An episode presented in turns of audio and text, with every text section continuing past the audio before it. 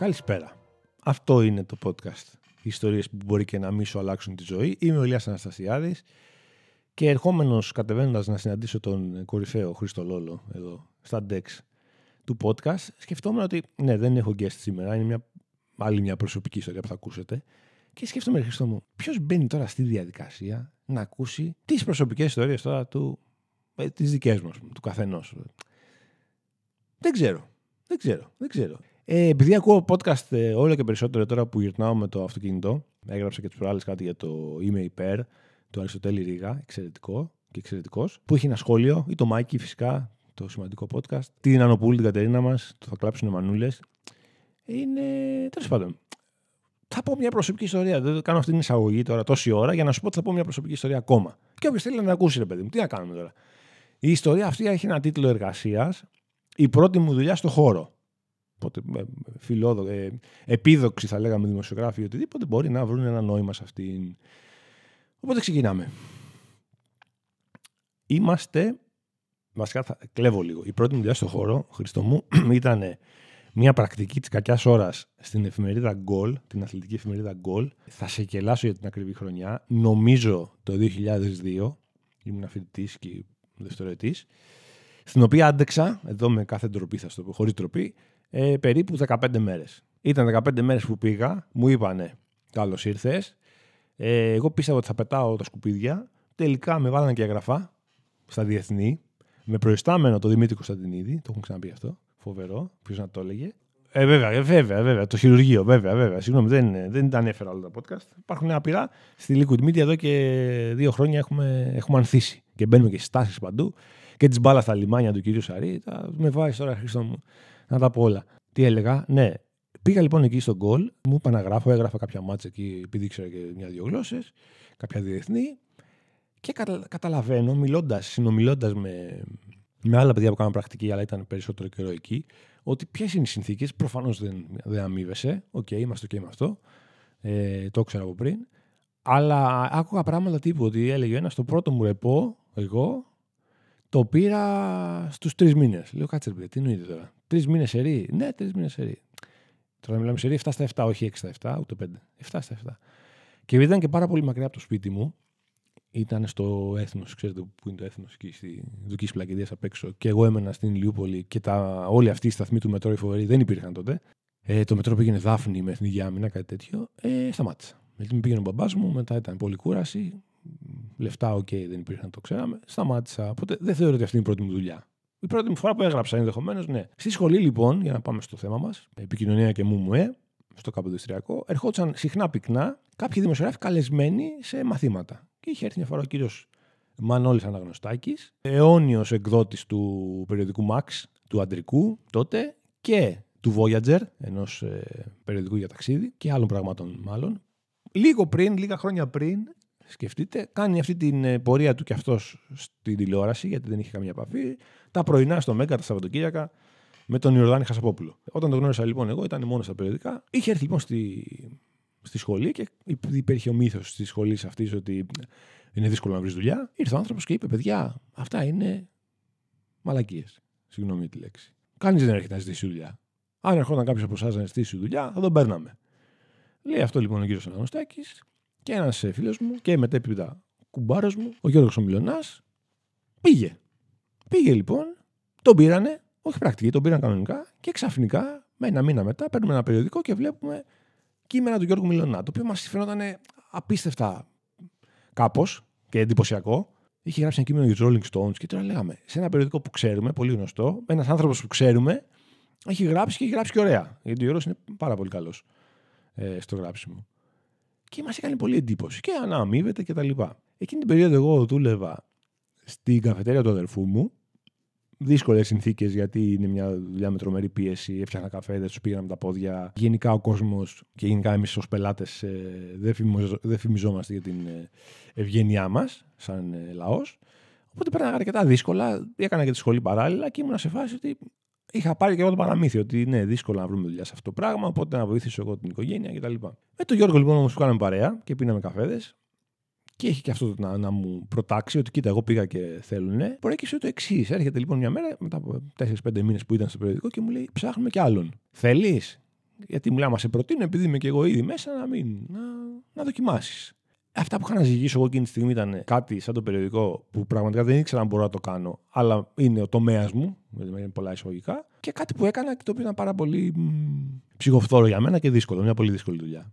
Και συγχαρητήρια στον αδερφό μου για όλο αυτό που κάνει τόσα χρόνια. Οπότε λέω θα πάω, θα δοκιμάσω. Με πολύ πολύ να γυρίσω πίσω. Δεν έγινε κάτι. Πάω λοιπόν στο Max και αυτή είναι η ιστορία που θα πω σήμερα. Το πώς ε, τα, τα δύο-τρία πρώτα, τον πρώτο χρόνο εκεί, το πρώτο και το δεύτερο, ε, ουσιαστικά άλλαξε η ζωή μου γιατί μπήκα στο επάγγελμα για τα καλά και ποιοι άνθρωποι βοήθησαν να γίνει αυτό. Και πώς.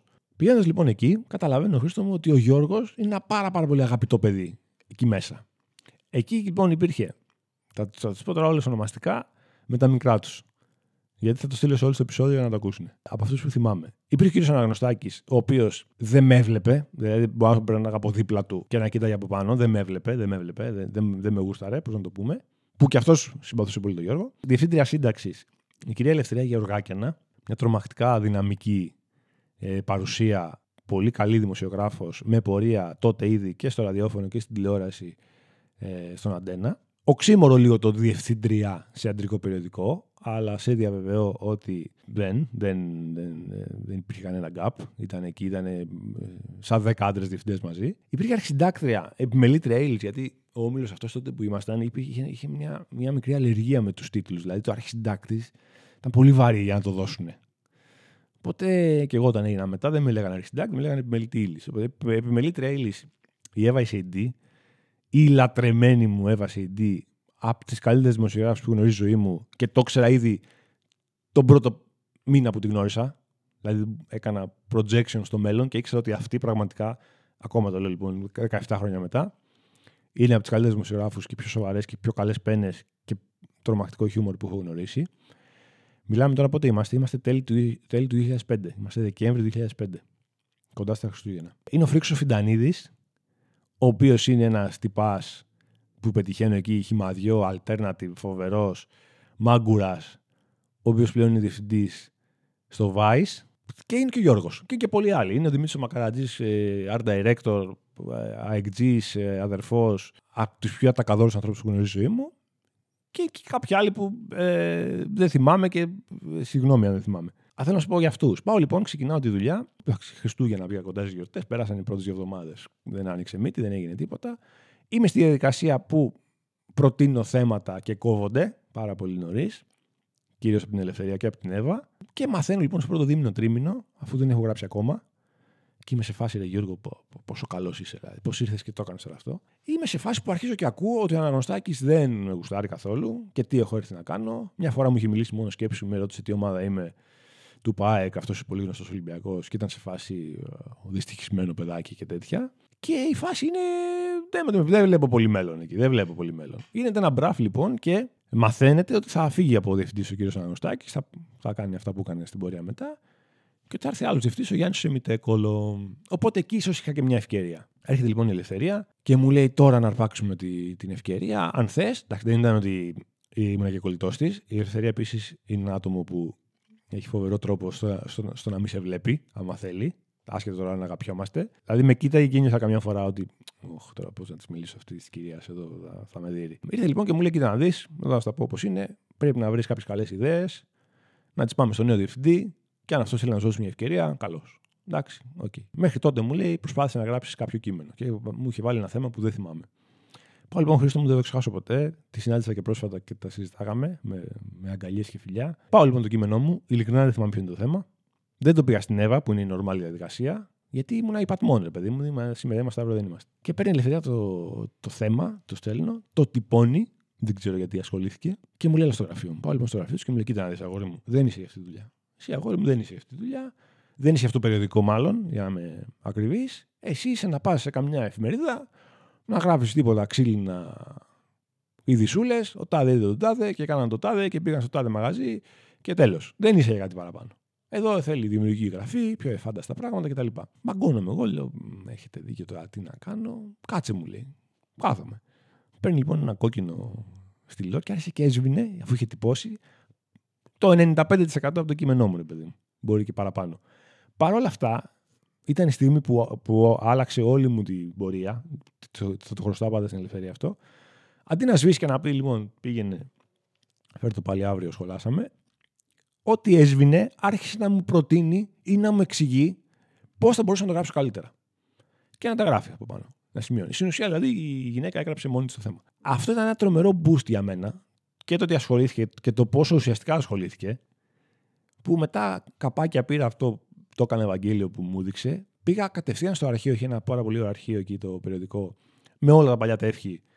Και άρχισα να, ξεφτι... να, να ξεφτιλίζω, να ξεφυλίζω παλιά τεύχη να λέω κάτσε ρε φίλε, πώς το κάνουν οι άλλοι; Πώς το, πώς το γράφουν εδώ; Πά, μα μάθω πώς το γράφουν. Να, να τα ξεπατικώσω, δεν ξέρω και εγώ τι.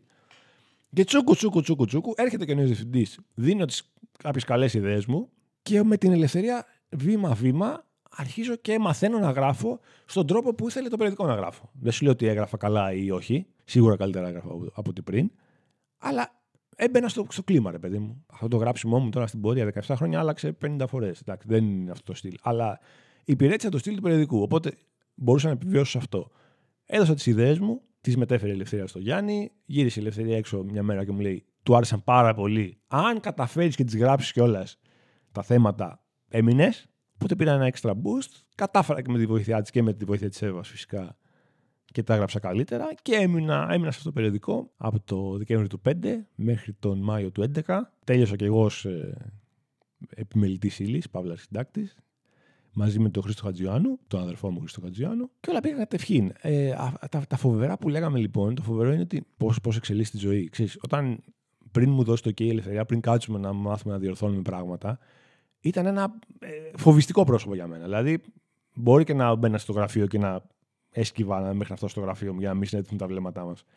Μετά, και αφού τα κατάφερα, θεωρώ, να δουλέψω, να, να κάνω αυτό που, που ζήτησε και να μπω λίγο στο, μυαλό τους ότι α, έχουμε και αυτόν εδώ. Δεν έχουμε 10 συν 1 που θα φύγει σε λίγο. Έχουμε και αυτόν, με πολλή δουλειά και πολύ διάβασμα. Είχε πάρα πολύ πλάκα και είχε ακόμα όταν άρχισα να γινόμαστε όχι μια παρέα, αλλά να, να, να ερχόμαστε πιο κοντά και με την Εύα και με την Ελευθερία και με τους ανθρώπους εκεί και να γινόμαστε μια οικογένεια. Δηλαδή, Είχα γράψει μια, μια εποχή, με έχει πρίξει η Εύα να το πω αυτό στο podcast, κάθε φορά που μιλάμε. Είχα γράψει ένα κείμενο στο οποίο περιέγραφα, ρε παιδί μου, όχι είχα γράψει ένα κείμενο, είχα γράψει μια λίστα στην οποία έγραφα. Εύα σε ID. Αν ήταν έπιπλο θα ήταν αυτό. Αν ήταν ζώο θα ήταν αυτό. Αν ήταν ε, λαχανικό θα ήταν αυτό.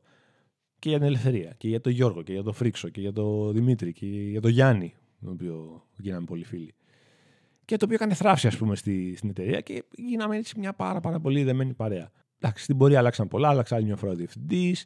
Η ελευθερία έκανε το μεγάλο βήμα, α, έγινε διευθύντρια του δικού του περιοδικού πια του περίφημου Σικολοζή, το οποίο είναι γυναικείο περιοδικό με βάση την ψυχολογία, το οποίο έβγαινε από τις ίδιες εκδόσεις και σταμάτησε και αυτό να βγαίνει μαζί με τα υπόλοιπα περιοδικά. Η Εύα είναι ένα παραμένει ένα θαυμάσιο παιδί. Η τελευταία της δουλειά ήταν σε ένα ειδησιογραφικό site. Ε, εύχομαι κάποτε να ξαναδουλέψουμε μαζί. Μιλάμε για πνεύμα ξέρω, πέντε φορές πάνω από το δικό μου, το οποίο είναι πάρα πολύ μεγάλο ζητούμενο πάντα στη ζωή να έχεις ανθρώπους κοντά σου ή να συνεργάζεσαι με ανθρώπους που σε εξελίσσουν. Ομολογώ ότι είχαμε, είχαμε, ήταν ένα περιοδικό που ζήσα πάρα πολλά. Έζησα κρίση πανικού, μια περίοδο που είχα κρίση πανικού. Ε, έζησα πράγματα όπως το να να χωρίζω ας πούμε με την τότε κοπέλα μου και να είμαι χάλια και να έχω την άνεση να πω στην ελευθερία η ελευθερία μου δεν είμαι καλά να φύγω και να μου λέει ναι φύγει αγόρι μου χωρίς να είμαι άρρωστος ξέρω ή οτιδήποτε φτάσαμε σε, τέτοιες, σε τέτοια επίπεδα αγάπης. Που όμως, σκέψου Χρήστο μου, ήταν μια εποχή που το ίντερνετ δεν κάλπαζε ακριβώς. Δεν είχαμε ίντερνετ στα κινητά μας σίγουρα. Στα σπίτια μας είχαμε μόντεμ ή λίγο κάτι καλύτερο. Οπότε το 11 που έκλεισε το περιοδικό, με άλλη διεύθυνση και χωρίς την ελευθερία και χωρίς την Εύα, έμεινα ανεργός και ήμουνα, ένιωθα παντελώς εκτός της αγοράς. Εντελώς εκτός της αγοράς, παιδί μου. Δηλαδή, λέω: OK, είχαμε ένα περιοδικό. Πούλαγε χι χιλιάδες το μήνα. Μας ξέρανε πέντε άνθρωποι, αλλά δεν είναι Facebook που θα με διαβάσω και θα με ψάξω στο Facebook. Δεν υπήρχαν αυτά. Το Facebook άνοιξε το 9, το 8, ας πούμε. Οπότε νιώσα ότι πραγματικά το πιθανότερο είναι ότι θα ξαναγυρίσω, θα προσπαθήσω να πείσω τον αδερφό μου να με ξαναπάρει στην καφετέρια το 2011. Ήταν αρκετά δυσίωνο. Παρ' όλα αυτά, έμεινα τρεις μήνες χωρίς δουλειά. Όλα πήγαν κατευχήν γιατί πολλοί άνθρωποι από τα περιοδικά που κλείσανε, γιατί δεν κλείσαν μόνο τα δικά μας. Κλείσαν και του Κωστόπουλου, κλείσανε πάρα πολλά. Πολλοί τέτοιοι άνθρωποι μαζεύτηκαν στο ίντερνετ, σε ομίλιο στο ίντερνετ. Οπότε ξανασμίξαμε εκεί και φτιάξαμε άλλα προϊόντα και μπλα μπλα μπλα από το 2011 μέχρι τώρα. Ε, εργάζομαι στο ίντερνετ και είμαι εδώ τώρα στη Liquid ε, στο ρόλο που έχω και στα διαλύματά μου να γράφουμε αυτό το, το, το, το πάρα, πάρα, πάρα πολύ βιωματικό podcast. Αυτή ήταν η ιστορία που θέλω να πω. Θέλω να τονίσω συνέχεια, το λέω, μακάρι δηλαδή αν έκανα ένα TEDx talk κάποια στιγμή στη ζωή μου ξανά, άσχετο από αυτό που έκανα, θα ήταν αυτό ότι πραγματικά θεωρώ ότι δεν, αυτό το, το, θέμα ταλέντου ή μη ταλέντου είναι πάρα πάρα πολύ σχετικό. Νομίζω ότι η εργατικότητα και η διάθεση και η διάθεση να ανέβεις, να εξελιχθείς μάλλον, όχι να ανέβεις, είναι το νούμερο ένα. Μπορείς δηλαδή πραγματικά κάποιος που. Αυτό το συναντάς σε όλα τα επαγγέλματα και στα αθλήματα. Κάποιος που είναι μέτριος σαν ταλέντο, που εγώ δεν πιστεύω γενικά στο ταλέντο, με πάρα, πάρα πολύ δουλειά να εξελιχθεί. Δηλαδή αυτό έγινε με μένα. Είμαι ένας τύπος που πραγματικά είναι η ελευθερία το απόγευμα που μου το είπε δεν είχε πολύ όρεξη. Όταν μου είπε ότι δεν είσαι για εδώ, μπορούσα να μου πει λοιπόν δεν είσαι για εδώ. Φιλικά στο λέω, ψάξει κάτι άλλο. Ανταυτού είπε δεν είσαι για εδώ, αλλά ασχολήθηκε και με βοήθησε να γίνω για εκεί. Για ό,τι είναι αυτό το εκεί, έτσι. Δεν σου λέω ότι πήραμε κάποιο Νόμπελ, αλλά ε, για ό,τι και τη μετέπειτα πορεία μου. Οπότε πιστεύω πάρα πολύ στις στιγμές. Όλοι έχουμε στιγμές. Δεν δέχομαι ότι δεν έχουμε τις στιγμές μας που μπορούμε να αρπάξουμε τα μαλλιά. Και όσον αφορά και το τμήμα μου και 5-10 ε, ανθρώπους που μπορεί να μας ακούνε και να θέλουν να ασχοληθούν με το αντικείμενο, δεν θα πω να σπουδάσουν γιατί είναι πολύ σχετικό τώρα το τι σπουδάζεις και τι κάνεις τελικά. Παρένθεση, οι καλύτεροι γραφιάδες που, που ξέρω και συνεργάστηκα στη ζωή μου δεν είχαν βγάλει τη σχολή μας, είχαν βγάλει θετικέ επιστήμες, φυσικό, μαθηματικό. Να ξέρουν όμως αυτοί οι 5-10 άνθρωποι ότι πραγματικά σε μια εποχή που, είναι, που αβαντάρει αυτό το πράγμα, γιατί το ίντερνετ είναι παντού, μπορείς και, και πόρτες να χτυπήσεις και την ευκαιρία σου να πάρεις και δεύτερη ευκαιρία να πάρεις και αν το αγαπάς πολύ να τα καταφέρεις. Μπορεί να ακούγεται κλεισέ βγαλμένο από την Αμελή, δεν ξέρω από ποια ταινία, αλλά είναι αλήθεια. Όχι επειδή συνέβη σε μένα, επειδή το ξέρω. Θα μου πεις τώρα, κάτσε φίλε.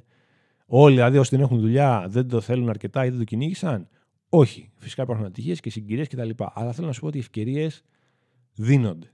Θα υπάρχουν.